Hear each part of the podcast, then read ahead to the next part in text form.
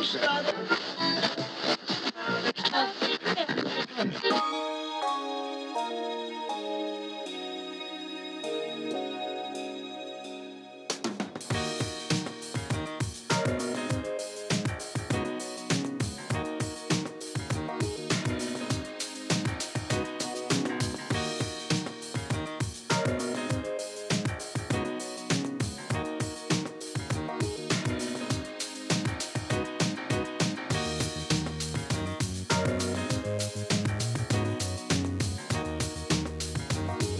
sommaire cette semaine, une autre inadaptation au progrès, le cas de la disque. Des nouvelles de la course à la chefferie du Parti québécois. Et on fera un point sur l'inaction gouvernementale de Justin Trudeau.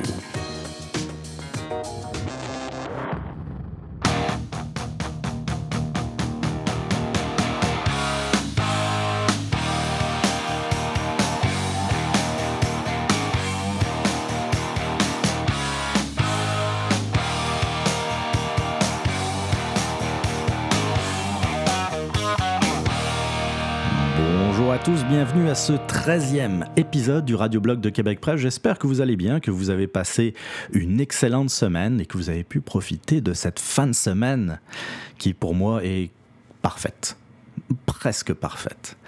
Euh, ceux qui me connaissent le savent déjà, mais quand les températures commencent à fléchir, à devenir un peu plus fraîches comme ça, ciel bleu, soleil, c'est sans aucun doute une de mes euh, saisons préférées, celle qui commence. Euh, c'est sûr, ceux qui tripent sur l'été euh, vont trouver ça plate de voir jaunir doucement les feuilles sur les arbres, de, de voir commencer à penser à fermer la piscine, puis à serrer les, les meubles de patio. Mais que voulez-vous, nous sommes au Québec. Euh, mais avant de parler d'hiver, avant d'avoir peur de, la première tempête, euh, il y a encore de belles périodes euh, devant nous pour en profiter. L'Action de grâce, Halloween, et puis oui, c'est sûr, il y a des, il des bouts un, peu plus poches comme les pluies de novembre, mais nous n'en sommes pas là. Donc j'espère que vous avez profité de la fin de semaine pour le reste, vous l'avez vu au sommaire, pas mal de politique, politique provinciale, politique fédérale. Euh, puis si je suis pas trop bavard, on va pouvoir parler d'un peu d'autre chose à la fin du podcast. Mon nom est Jean-Philippe Rousseau et je vous souhaite la bienvenue à ce 13e numéro du Radioblog de Québec Presse.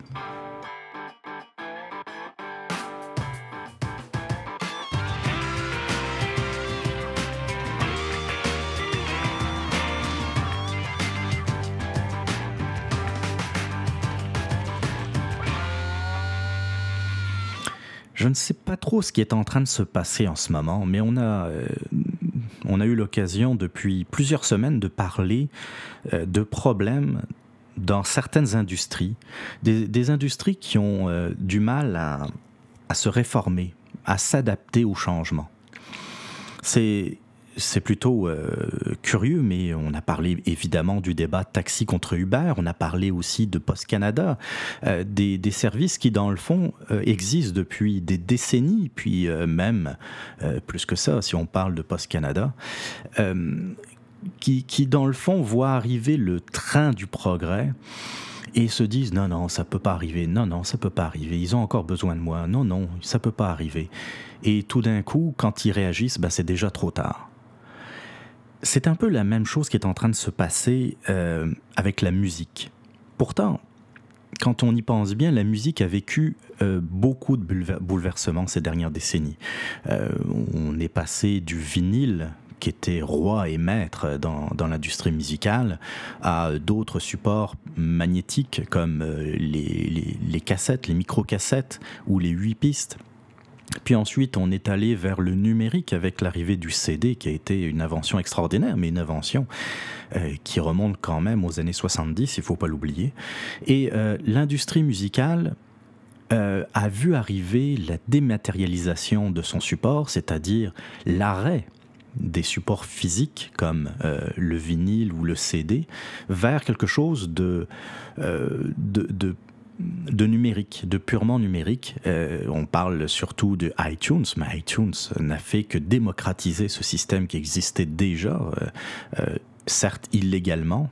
il faut, faut, faut, rendre hommage à ce pionnier qui était Napster, qui malgré le fait que c'était euh, de la diffusion illégale de musique, a permis de révolutionner euh, la, musique en tant que telle, puisque au lieu d'écouter, d'aller acheter un CD aujourd'hui dans un, chez un disquaire, eh bien on pouvait l'obtenir sur Internet et on peut l'obtenir sur Internet avec un clic.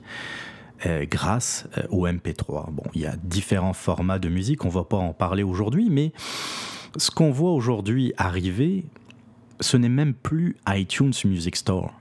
C'est ce qu'on appelle le streaming, c'est-à-dire la location de musique. Je vais vous parler, je voulais d'ailleurs vous en parler depuis un petit moment de Spotify par exemple. Spotify est l'un des plus gros euh, euh, joueurs dans le domaine du streaming. Vous, euh, vous payez moins de 10 dollars par mois et vous avez accès à toute la bibliothèque de Spotify. Et puis je peux vous dire qu'elle est extraordinairement grande. Euh, c'est impossible de tout écouter. Mais vous avez de tout.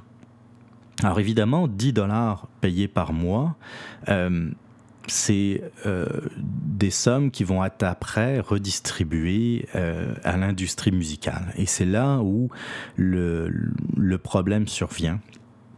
Et on a vu cette semaine, euh, plusieurs articles dans la presse, surtout émanant de la disque. Alors qu'est-ce que la disque? Pour vous rappeler, c'est l'Association québécoise de l'industrie du disque, du spectacle et de la vidéo. Il y a eu plusieurs articles, donc entre autres dans Le Devoir, dans la presse, euh, qui dénonçaient un peu la problématique du streaming. Euh, en gros, c'est, on voit dans les articles d'ailleurs, il parle de, de cri d'alarme qui est lancé. On part d'un constat assez simple. Au Canada, ça c'est dans Le Devoir, euh, les ventes de disques physiques ont baissé de 70% en 10 ans. Alors c'est sûr que aujourd'hui, euh, les disquaires, d'abord il y en a de moins en moins.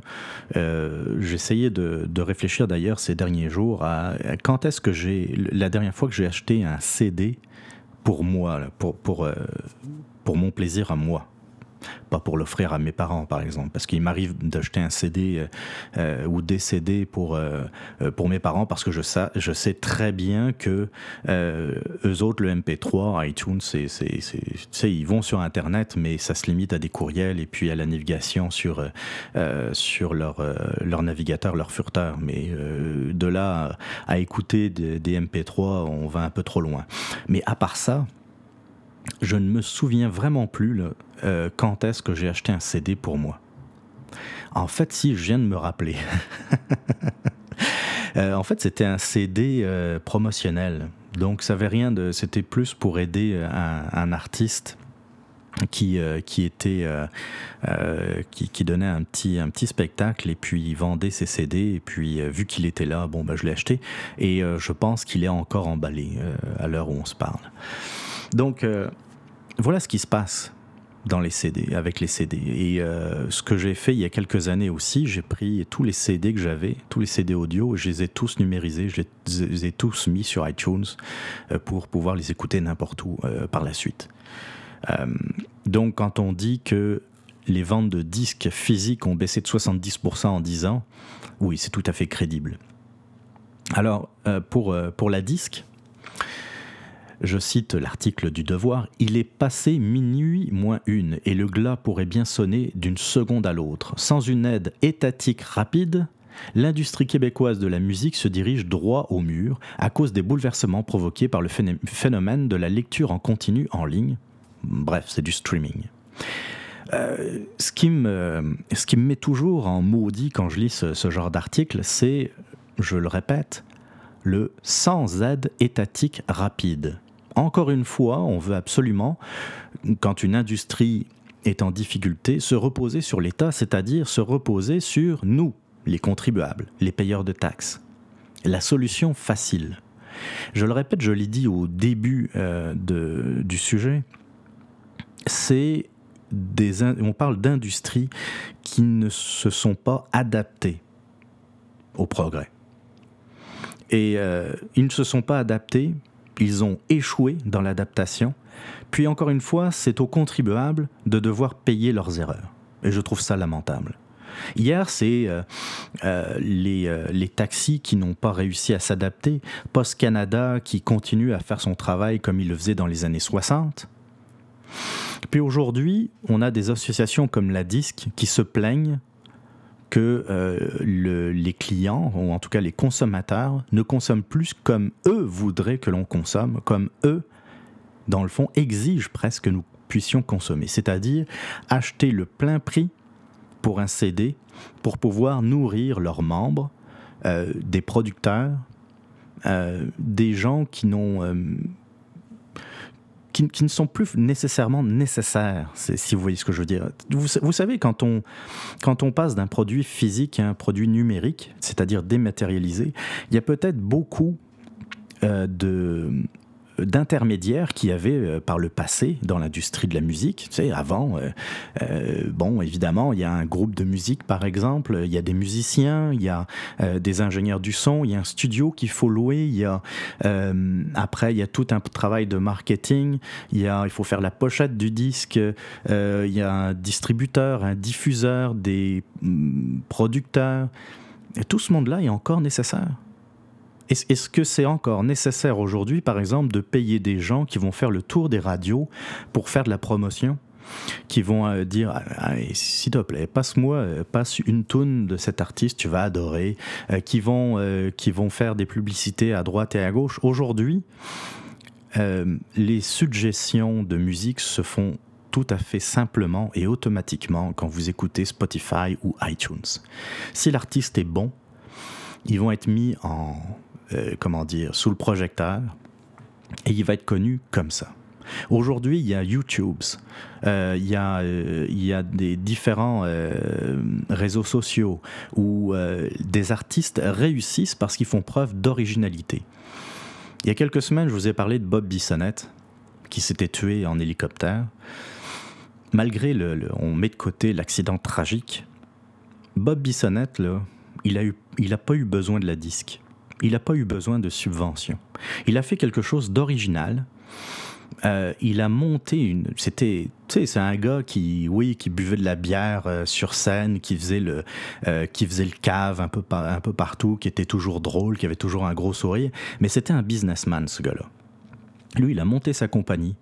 Il a, euh, il a, fait, il a fait faire des, des, des produits dérivés, des t-shirts, des, des, des, euh, des verres, des, euh, comment dire, des casquettes, etc. Il a, fait, il a monté des spectacles, il faisait partie de, de fêtes à droite et à gauche. Ce gars-là, était super actif aussi sur les réseaux sociaux et il s'est fait connaître de même. Il n'a pas eu besoin d'argent des contribuables ou d'argent de la disque. Il a réussi comme ça.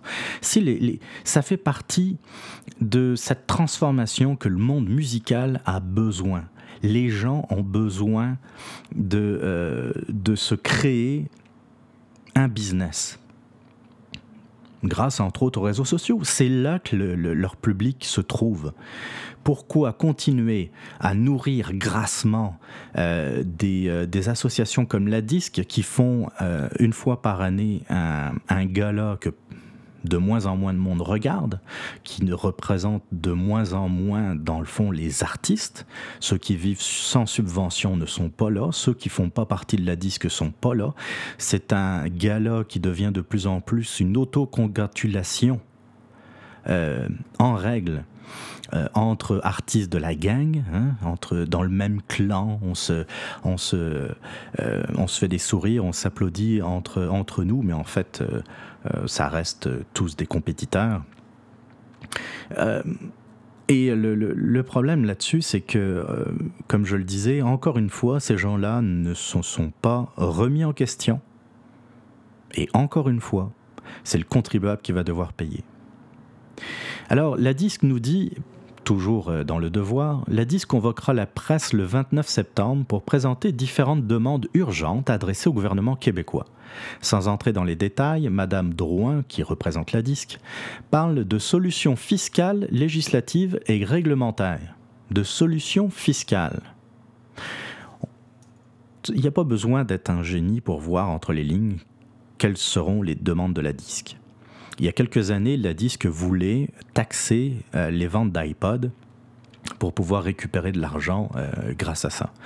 Euh, aujourd'hui, a les ventes d'iPod sont en chute libre. Tout le monde a l'équivalent d'un iPod sur son téléphone intelligent, que ce soit Samsung, Apple ou même BlackBerry. Je suis sûr que vous pouvez écouter sans problème de la musique là-dessus. Qu'est-ce qu'ils vont demander? En lisant entre les lignes, on voit qu'il y a toujours des demandes de taxes par rapport, cette fois, au téléphone intelligent, par rapport aux supports physiques comme les disques durs, et puis aussi euh, la disque va demander à taxer euh, les euh, comment dire les compagnies internet comme Vidéotron ou Bell parce que dans le fond ce qu'ils voient c'est que les gens qui utilisent Spotify ben, utilisent la bande passante de leur de leur comment dire compagnie de, distribution comme comme Bell Vidéotron Rogers et la disque voudrait avoir une partie du, gâteau. Sauf que le problème que j'ai avec ça c'est que les, on n'écoute pas forcément des artistes québécois. On n'écoute pas forcément des membres de la disque quand on écoute Spotify. Euh, oui, j'en écoute. Euh, je pense qu'on est beaucoup à écouter la musique québécoise et à apprécier la musique québécoise, mais ça représente pas euh, la majorité de mon écoute personnellement. Quand j'écoute Spotify, c'est pour faire des découvertes, surtout des découvertes internationales, ou écouter de la musique que j'apprécie. Euh, en quoi, encore une fois, la disque, euh, par l'intermédiaire de l'État, va les piocher dans, nos poches, euh, alors qu'on est déjà les plus taxés en Amérique du Nord. Je continue l'article du Devoir.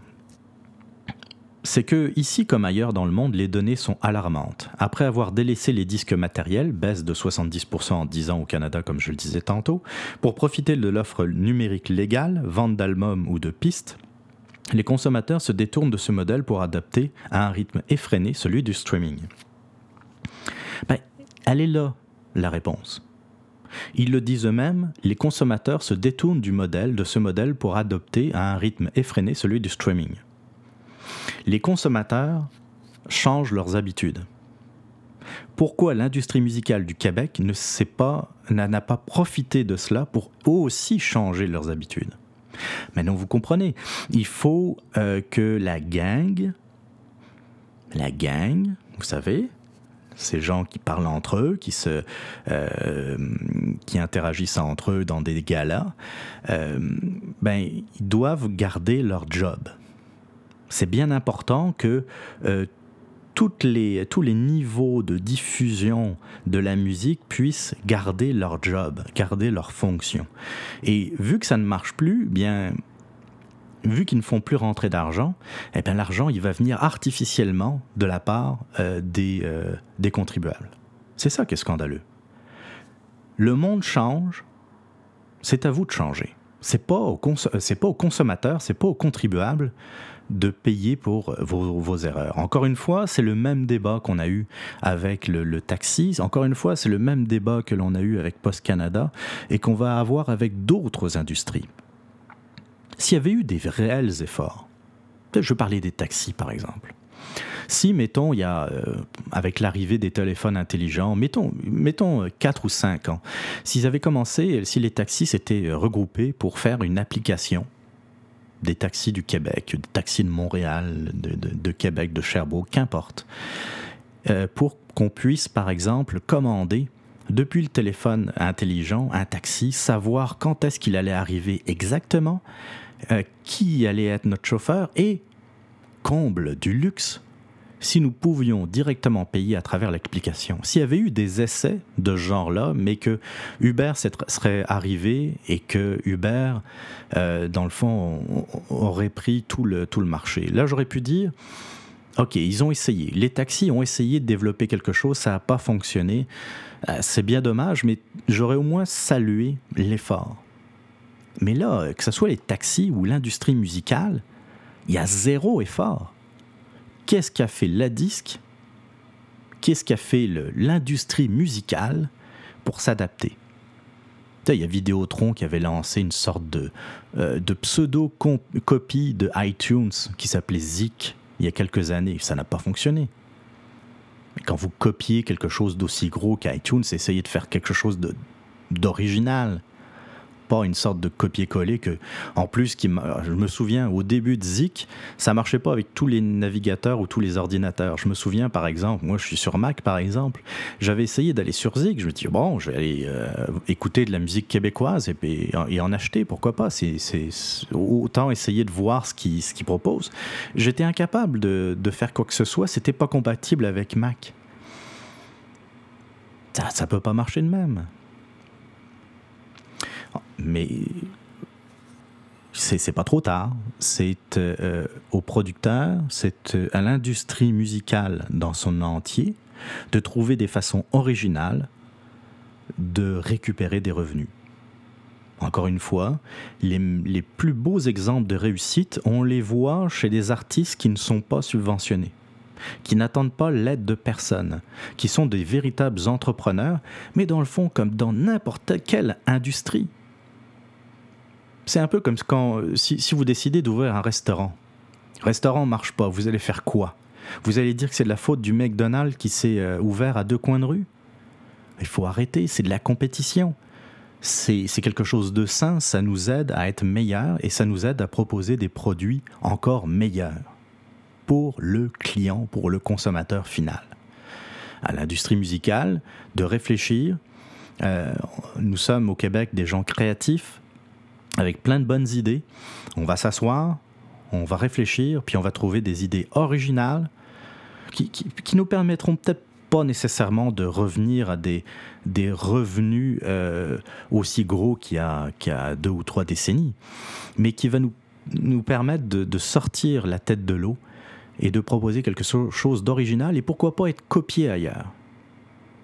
Mais non, on choisit la simplicité, on choisit la facilité. Aller encore une fois chercher l'argent dans la poche du contribuable. Je trouve ça lamentable.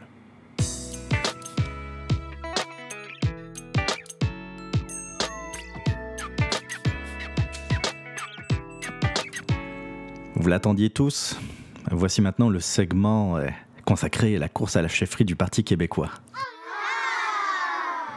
Eh oui, il est temps de, parler du PQ. Euh, ce qui s'y passe, c'est quand même assez incroyable. Hein. Euh, je me souviens cet été, des, gens du Parti québécois reprochaient aux médias de ne pas assez parler de la course durant la période estivale. Entre nous, soit dit, euh, durant l'été, on n'a pas envie nécessairement de parler politique. Aujourd'hui, euh, ils doivent regretter hein, leurs paroles parce que dans le fond, ils souhaiteraient peut-être qu'on parle un peu moins du Parti québécois, tellement il y a de chicanes, tellement c'est n'importe quoi, ça va dans tous les sens. Euh, la semaine dernière, on en a parlé, Jean-François Lisée, son dérapage dans le fond quand il a comparé Alexandre Cloutier avec Adil Cherkaoui. Adil Cherkaoui d'ailleurs qui était mort de rire, qui a fait une, une vidéo, il a profité de l'opportunité qui lui était donnée dans le fond de, de rajouter au bordel ambiant au Parti québécois. Il a donc fait une vidéo dans laquelle euh, lui dit que Alexandre Cloutier, c'est effectivement pas le candidat le pire au, Parti québécois qu'il a même dans son entourage euh, des, musulmans, euh, des conseillers à la limite proches d'Adil Sharkawi, d'après ce qu'il dit. Mais tu sais, Adil Sharkawi, il continue à dire n'importe quoi. C'est pas, pas ça qui est important. Lui, je vous le dis, il se marre. Et euh, ça, ça, a créé d'ailleurs euh, tout un, tout un émoi encore au sein du PQ. Et euh, un sondage d'ailleurs a été, a été révélé la semaine dernière qui montrait que Cloutier-Élysée, la distance qui se, séparait des, qui séparait des deux hommes était de plus en plus faible. Donc, est-ce que c'est parce que euh, le, le, phénomène Cherkaoui est entré en ligne de compte, euh, c'est difficile à dire aujourd'hui. C'est euh, dans, dans, une course à la chefferie, que ce soit dans n'importe quelle élection d'ailleurs, il y a toujours un moment donné, plus on se rapproche de l'élection, plus les, euh, les courbes se, se, se rapprochent. Hein. Ça, a toujours été le même. Euh, euh, c'est rare de voir quelqu'un gagner une élection avec 60% des voix. C'est quelque chose qui, qui est très très rare et qui qui mérite presque d'ailleurs beaucoup plus d'attention lorsque les résultats sont parus. Mais bon, ça c'est une autre affaire. ça prouve aussi une certaine pauvreté dans le débat aujourd'hui dans le débat qu'il y a actuellement au Parti québécois. Je vous ai parlé il y a quelque temps de, Martine, Martine Ouellette et de ses idées pour le moins très originales pour redresser le Québec. Alexandre Cloutier, Jean-François Lisée. Jean-François Lisée qui, j'ai dû vous le dire aussi, qui qui me surprend, qui, est moins euh, condescendant que. Euh, je pense qu'il a. Lui, il doit avoir de bons conseillers. Euh, Martine Ouellette, d'ailleurs, je vais, vous faire part d'une chronique de, Jonathan Trudeau dans le Journal de Québec qui, est très très bonne. Ça s'appelle Les Malheurs de Martine. Euh, Jonathan Trudeau, qui est euh, analyste politique, est un ancien conseiller de, de Jean Charest et qui travaille maintenant euh, dans les médias, à LCN, à Radio X à Québec, et qui a fait une, belle chronique qui, qui dépeint un peu la, situation par rapport à Martine Ouellette. Martine Ouellette, là, c'est l'éternelle victime. Elle est victime, c'est une victime il y, a, quelques semaines de ça, même euh, quelques mois de ça, quand la, course à chiffrer a commencé, euh, elle nous a dit que dans le fond, le, l'establishment du Parti québécois s'oppose à elle. Tu sais, c'est, y a, dans, le, dans la, tête de Martine Ouellette, il y aurait comme un groupe euh, au sein du Parti québécois qui ferait tout pour qu'elle ne soit pas élue chef du Parti québécois. Ensuite, euh, elle dit que ce, cet establishment euh, qui est contre elle favorise euh, Alexandre Cloutier. Elle dit que ses collègues députés osent la huer lors d'un débat entre elle, Jean-François Lisée et Alexandre Cloutier. Elle l'a dit, hein, elle a dit, les premiers rangs m'ont hué et je sais qui était au premier rang, c'était les députés du Parti québécois. Ambiance dans le caucus du Parti québécois, vous imaginez? Elle critique ses collègues et puis après, elle reproche euh, à ses mêmes collègues de ne pas la soutenir. En passant, euh, vous savez combien de députés du Parti québécois soutiennent Martine Ouellette? Zéro. Il n'y a pas un seul député du Parti québécois qui soutient Martine Ouellette. Là, euh, aux dernières nouvelles, cette semaine, bah, la semaine dernière plutôt, le PQ n'a pas inclus euh, Martine Ouellette dans une vidéo de, promotion du Parti québécois. Euh, là aussi, ça a été tout. C'était presque comique. Euh, les journalistes, enfin les médias, quand ils ont vu la vidéo du Parti québécois, il y avait là-dedans euh, tous les députés du Parti québécois, il y avait Alexandre Cloutier évidemment, il y avait Jean-François Lisée, mais pas Martine Ouellette. Donc, qu'est-ce qu'ils font? Ils appellent euh, euh, le bureau de Martine Ouellette et puis le conseiller en communication de Martine Ouellette répond Ah oui, on a vu ça, ben, le, le Parti québécois ne voulait pas qu'elle soit dans le vidéo. Waouh, ça c'est toute une déclaration. Dans le fond, le Parti québécois fait tout euh, pour euh, virer Martine Ouellette. Mais en fait, en, cherchant un peu plus, euh, un peu plus loin et puis en, faisant les vérifications d'usage, on découvre que Martine Ouellette, c'est pas Martine Ouellette qui a été exclue de la vidéo, c'est elle qui a refusé de participer à la vidéo. Et quand on l'interroge, elle nous dit que c'était pas clair ce qu'il fallait dire je pense qu'ils ont dit quelque chose, je, soutiens ou euh, je suis euh, Parti québécois ou quelque chose de même. Et puis, euh, apparemment, elle voulait dire je suis indépendantiste, sais, dans le vidéo, au lieu de dire je suis Parti québécois. ouais, c'est spécial. Hein. ça continue. François Gendron, qui est, qui est le, le le président, le doyen plutôt de l'Assemblée nationale, avait été interrogé d'ailleurs au sujet de Martine Ouellette. Et puis euh, François Gendron, euh, là je lis la chronique de Jonathan euh, Trudeau. François Gendron, qui s'est fait demander la semaine dernière si sa collègue était bonne pour travailler en équipe, réponse Martine est très travaillante. Oh boy. Tu sais, on demande par exemple si tu es, bon pour travailler en équipe à, des collègues et puis tes collègues répondent ben il est ou elle est travaillante. C'est tout un message. Hein. C'est tout un message. Donc, euh, ça continue au Parti québécois. Ça, c'est la chicane perpétuelle. Ça a toujours été le même. Euh, puis ça, c'est, ça se rajoute à la pile des chicanes péquistes qui font en sorte que, dans le fond, il y a eu tellement de chefs il y a tellement peu de stabilité dans ce parti politique. Il y a de moins en moins d'électeurs euh, du Parti québécois. Ils s'en vont soit à la CAQ, euh, soit à Québec solidaire, soit encore dans l'abstention. Et puis euh, ensuite, ils vont nous faire croire que c'est parce qu'on ne parle pas assez d'indépendance.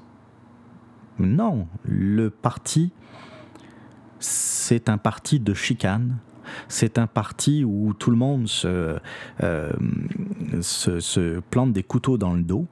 Euh, ça, donne... Tu sais, quand on voit un parti agir de même, on se demande si ce parti est assez mûr, est assez mature pour être au gouvernement. Puis c'est vrai, les pétquistes n'arrêtent pas de nous le dire, les libéraux ont été au pouvoir quasiment tout le temps entre 2003 et aujourd'hui à part le clignement d'œil du gouvernement de ma tante Pauline, euh, c'est vrai, les libéraux, ça fait euh, plus de dix ans, plus de dix ans qu'ils sont au pouvoir au Québec. Mais euh, c'est pas à cause du Parti libéral. Regardez toutes les erreurs du Parti libéral. Jean Charest, Jean, Jean Charest qui était complètement noyé par les scandales il y avait des manifestations quasiment toutes les semaines dans les rues de Montréal et ailleurs, avec des casseroles, avec les carrés rouges, qui nous ont vraiment emmerdés, excusez-moi le terme, euh, pendant tout un printemps. Euh, qui étaient euh, pris dans des scandales à n'en plus finir. ma tante Pauline, qui malgré, malgré ça, n'a même pas réussi à être élue avec une majorité,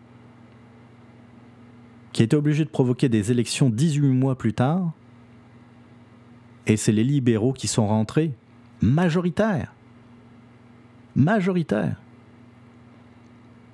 Mais c'est de la faute, c'est de la faute des médias, c'est de la faute de tout le monde.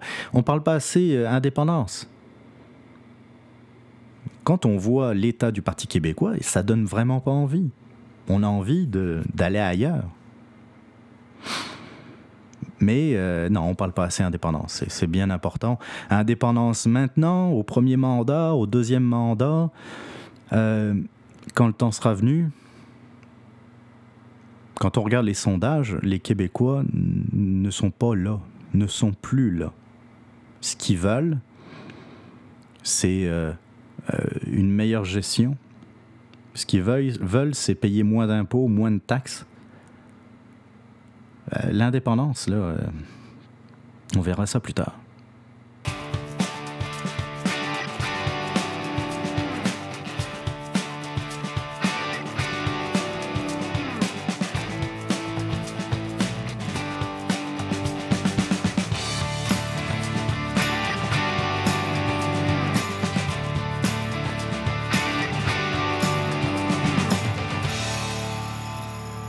Après la politique provinciale, on va faire un tour du côté de la politique fédérale.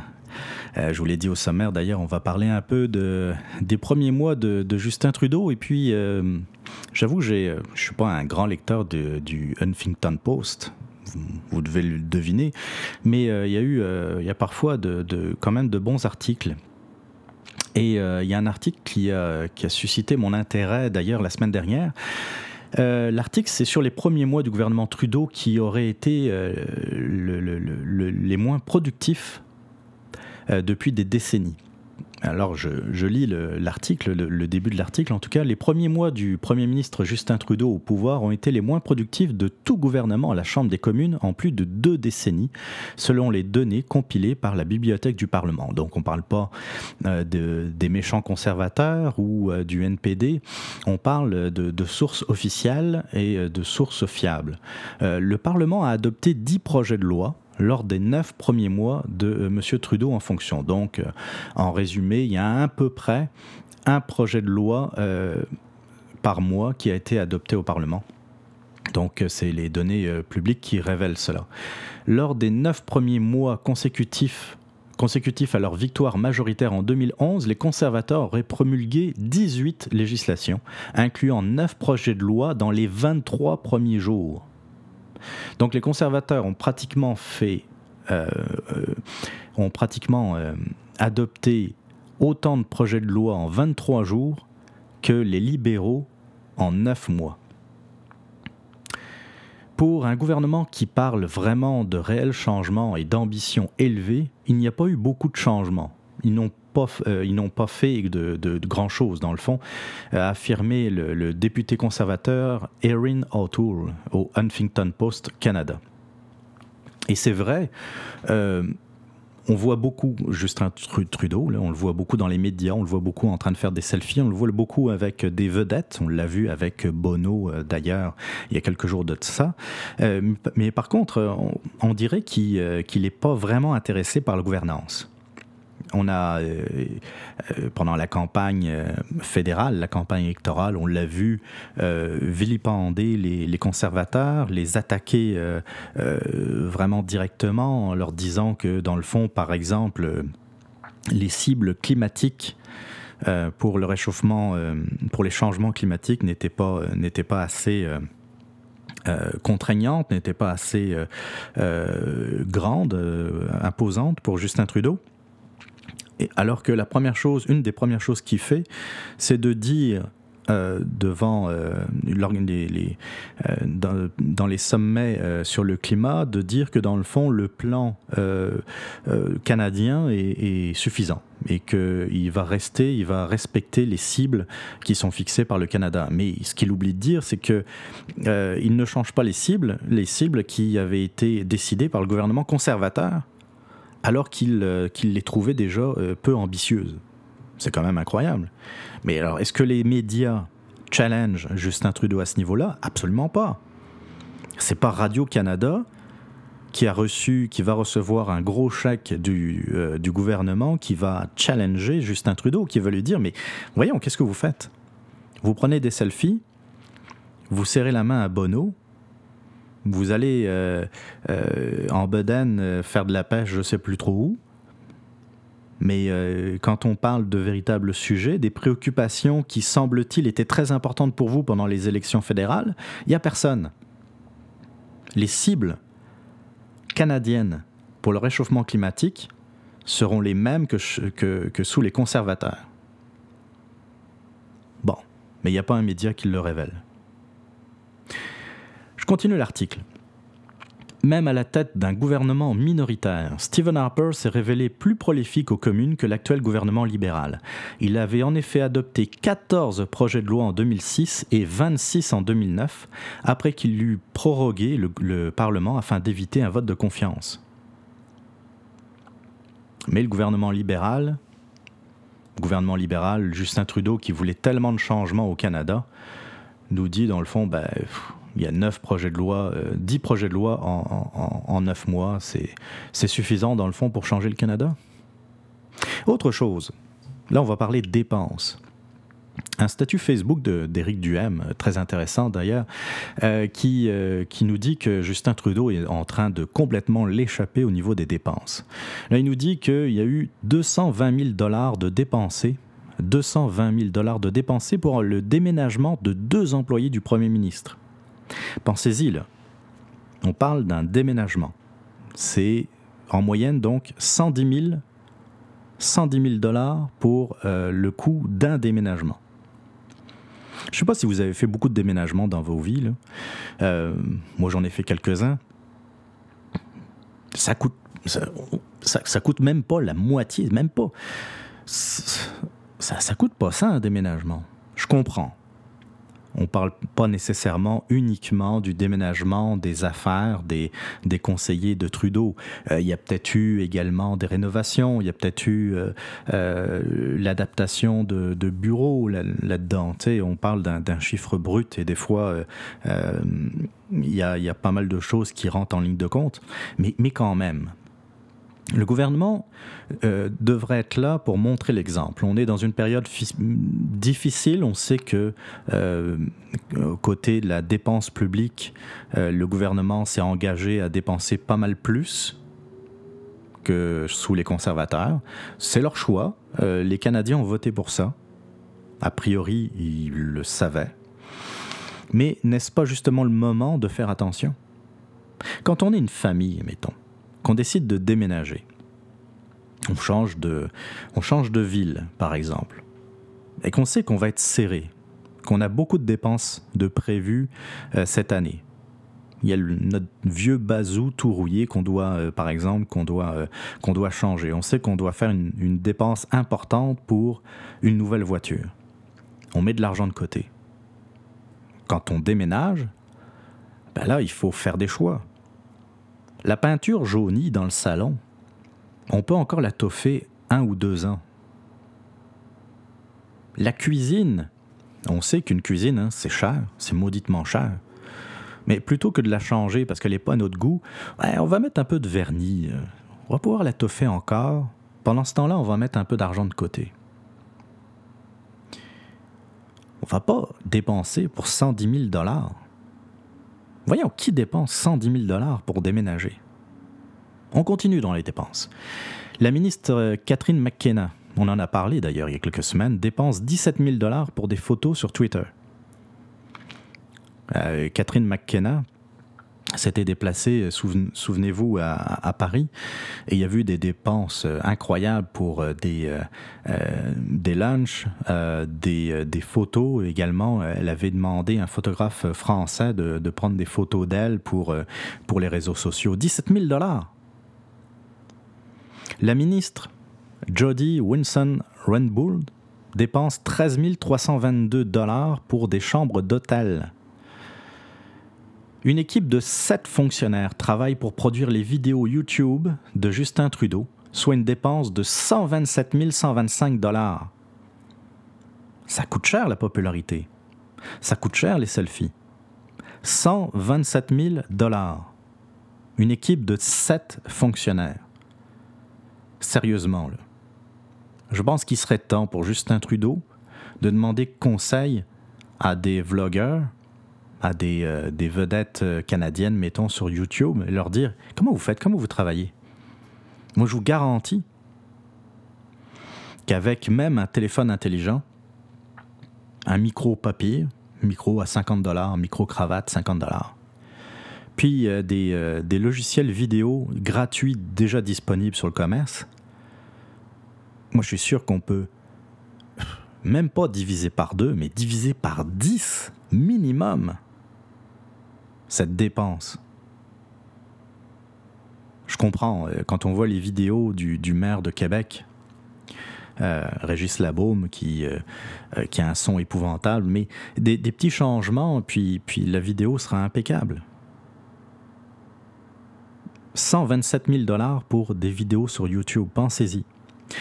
On continue. La ministre Jane Philpott, dépense 8000 dollars pour des déplacements en limousine et les salons VIP dans les aéroports. Moi, je serais gêné. C'est un exemple que, que, je cite régulièrement, mais savez-vous que les ministres en Norvège utilisent leur propre voiture? Non pas de chauffeur.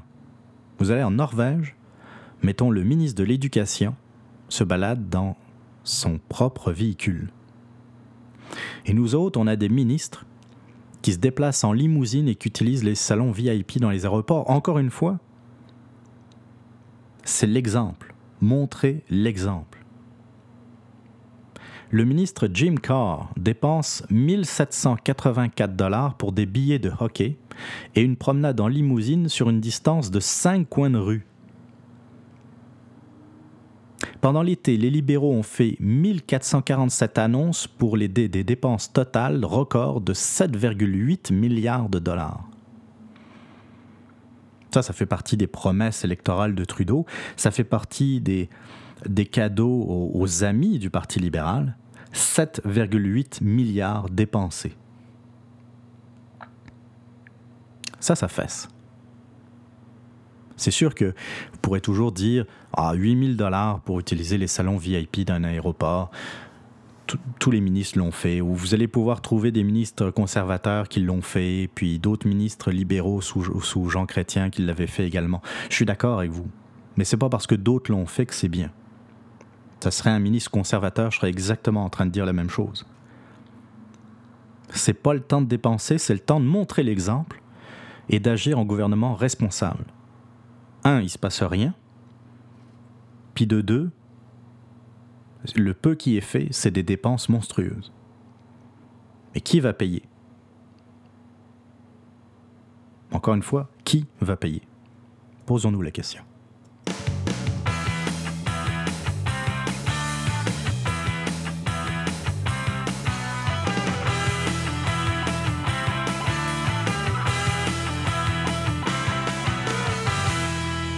Bien, 45 minutes de, podcast à date. J'ai fait le tour des, sujets sérieux, des sujets euh, politiques, peut-être des sujets plates pour certains d'entre vous.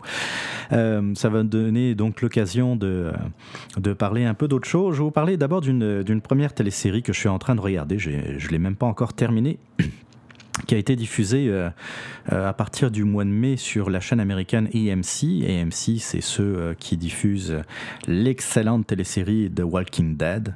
La télésérie donc que je, dont je vais vous parler, s'appelle Feed the Beast. Feed the Beast, qu'est-ce que c'est? C'est l'histoire de Tommy et Diane, qui sont deux chums qui décident d'ouvrir à New York un restaurant grec d'inspiration grecque, euh, sauf que euh, Dion est, pas mal, euh, est pas mal pris entre deux feux, puisqu'il doit des comptes à la pègre, il a fait de la prison, enfin il a tas de, tas de problèmes. L'un des acteurs, c'est David Schwimmer, David Schwimmer, si vous vous souvenez pas, c'est lui qui jouait Ross euh, dans euh, la télésérie Friends et dont je vous avais aussi parlé il y a quelques temps de ça dans l'excellente télésérie euh, concernant O.J. Simpson. Je vous ai parlé il y a quelques semaines et d'ailleurs qui a reçu quelques Emmy Awards donc il y, a, il y a à peu près une semaine de cela. Pour vous dire, je vous l'avais dit, hein, c'est une excellente télésérie que je vous conseille encore si vous ne l'avez pas encore regardée. Feed the Beast, c'est euh, assez bon. C'est euh, moi, j'ai vraiment. Euh, j'ai pas encore terminé la, télésérie, mais euh, c'est vraiment bon. C'est effectivement pas mal de un côté culinaire. On parle de bouffe, pas mal.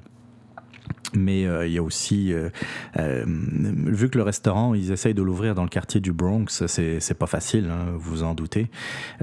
donc il y a, la, comme je vous, je vous, disais tantôt, il y a la pègre polonaise. disons que Diane, quand il a été mis en prison, c'était entre autres pour avoir mis le feu à son restaurant et le restaurant appartenait donc au chef de la, pègre.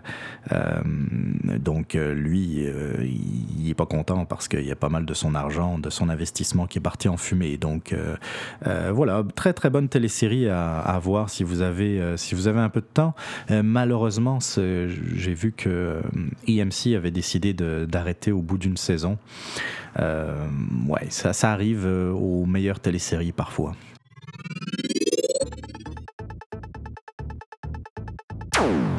Je vais vous parler d'une autre télésérie d'une seule saison. Je vais vous parler de la télésérie The Family.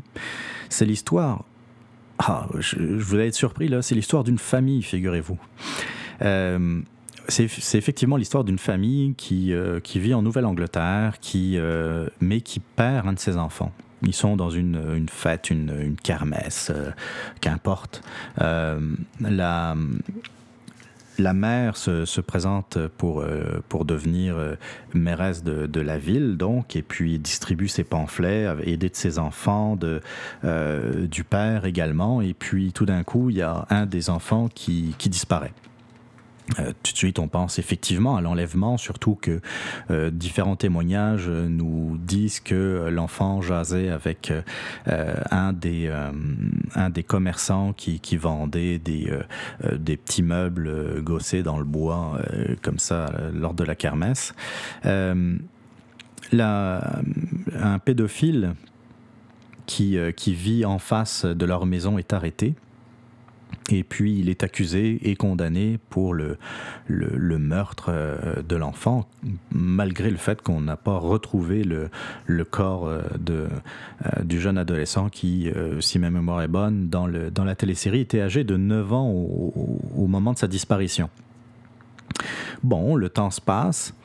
Dix ans après, arrive dans un commissariat de la ville, un enfant donc euh, plutôt adolescent, euh, genre 19 ans, qui, euh, qui voit une des petites affiches de disparition d'enfants, vous voyez, hein, avec la, la, photo, avec le nom, puis avec un numéro de téléphone.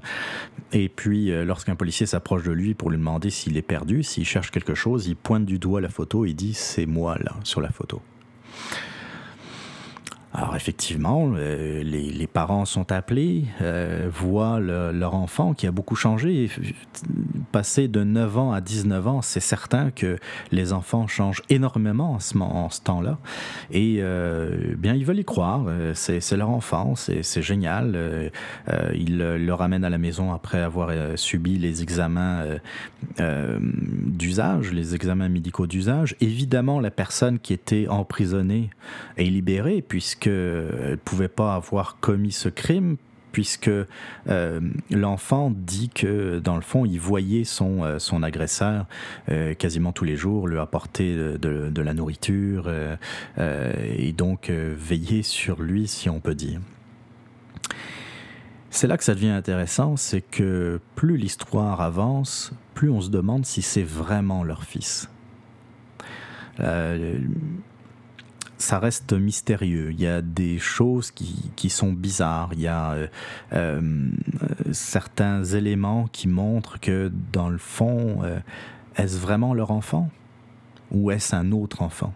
Mais en même temps, il a été, il a été enfermé dans un trou pendant dix ans, sans contact avec personne d'autre.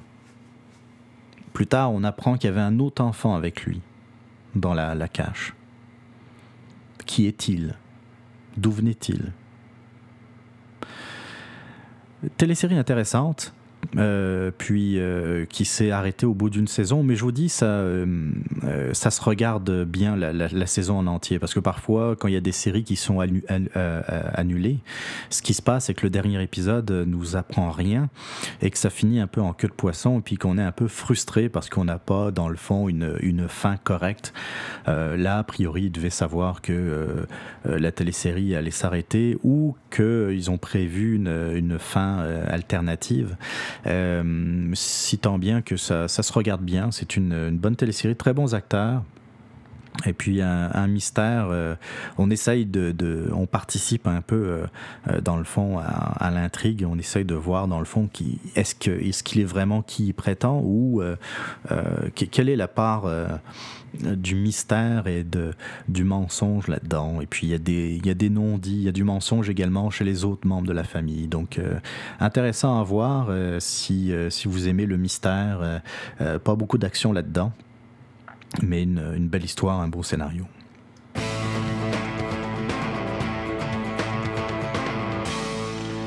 C'est ainsi que s'achève le 13e épisode du Radioblog de Québec Presse. J'espère que ça vous a plu. J'espère que vous avez eu autant de plaisir à l'écouter que moi j'ai eu à le faire.